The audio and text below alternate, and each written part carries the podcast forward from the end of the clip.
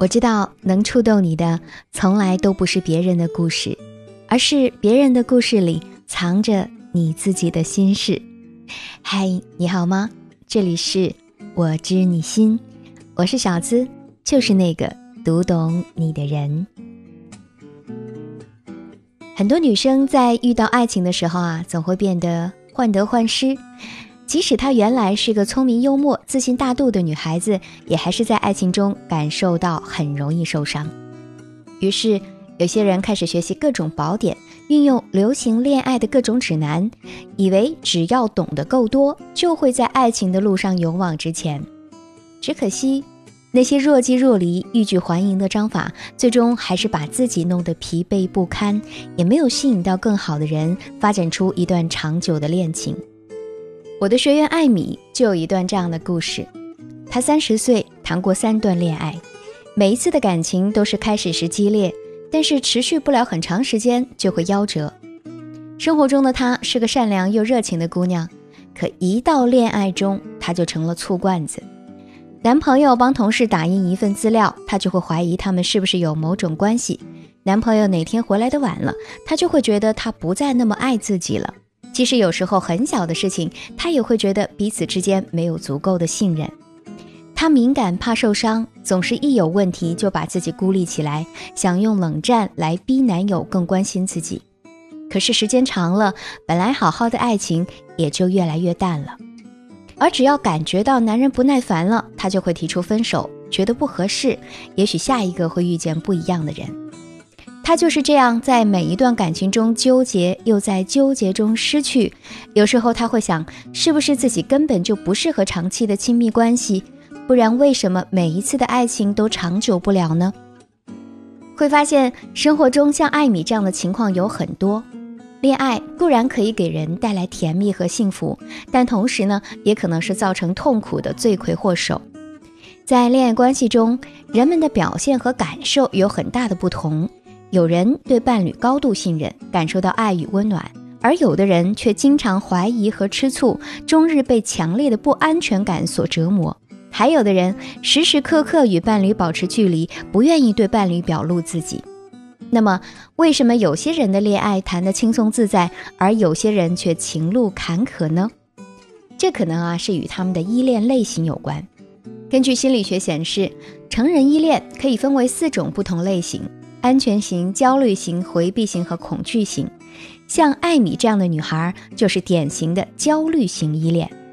焦虑型依恋是因为小时候父母对自己的回应方式不及时、不持续，或者时好时差，从而导致自己长期处于被忽略和被抛弃的恐惧之中。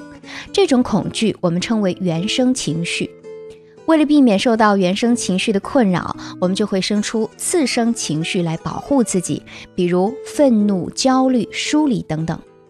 焦虑型的人在成年之后，在和伴侣相处的过程当中，也常常会展现出这些次生情绪，比如说患得患失，得到之后就开始脑补各种失去的场景，用占有式的方式去表达和理解爱。依赖感强，想要跟恋人时刻保持联系，需要恋人每天报备行踪。喜欢试探感情，会以不回短信电话，故意引对方吃醋，甚至分手来引起对方关注。总是觉得对方不够爱自己，一旦对方违反了自己的期望，或者是感受到对方对自己关注不够，就会感受到愤怒和焦虑。习惯于牺牲式的付出，会为了讨好伴侣而放弃自身的需求。那么是不是说焦虑型依恋的人就没救了呢？其实并不是这样的。依恋类型不会一直不变，它既然是后天习得的，就有可能会改变。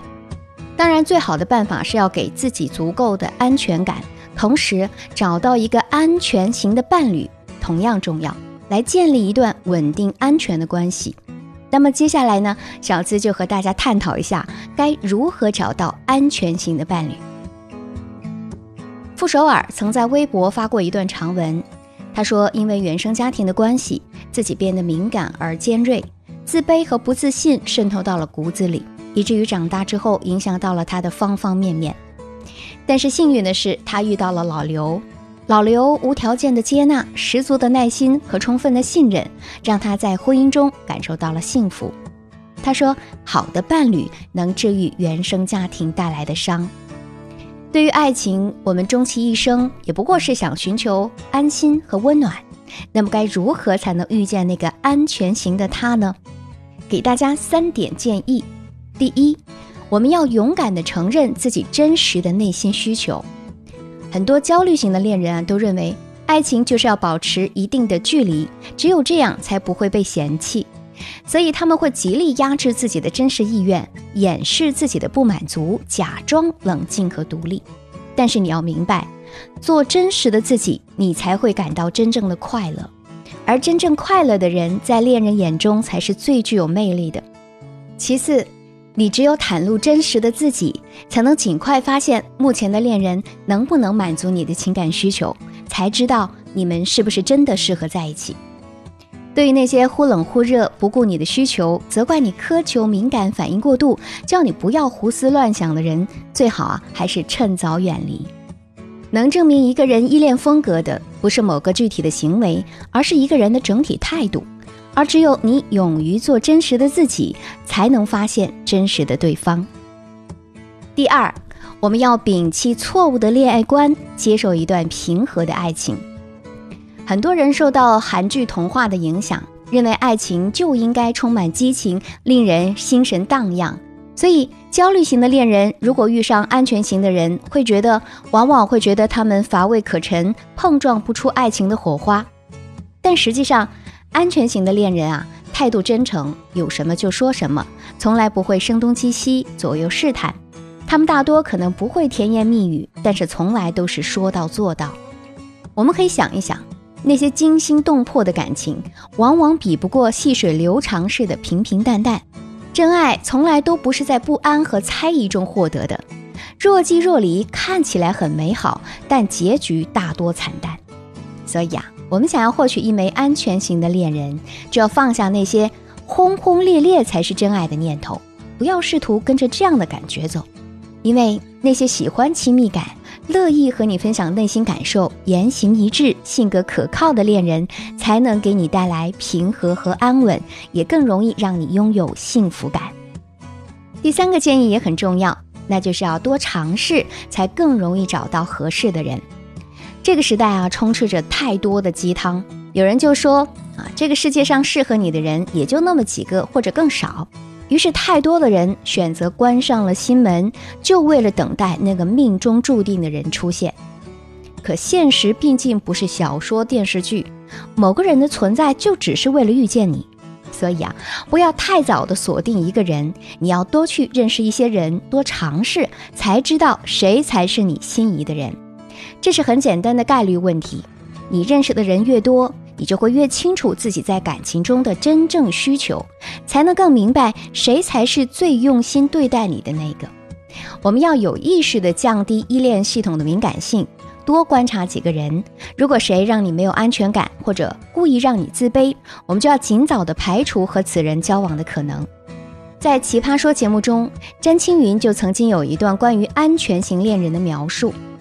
他说，随着成长，变得很难去爱一个人，有很长一段时间他都觉得爱一个人是一件很辛苦的事儿。他是恐惧型的依恋风格，直到他遇到一个安全型的恋人。什么是安全型的恋人呢？就是你放心的知道，无论怎么样他都会拥抱你，他会先把我们拉到同一边，作为我们这一个整体去一起面对我们恋爱里存在的问题。安全型的恋人，他不是没有脾气，也不是十全十美，但是他因为爱你，会给你十足的安全感，而你也会因为他的爱变得温润和坚强。我们大多数人都已经过了耳听爱情的年纪，需要的也不过是一段平稳的爱情和一个能够厮守终身的人。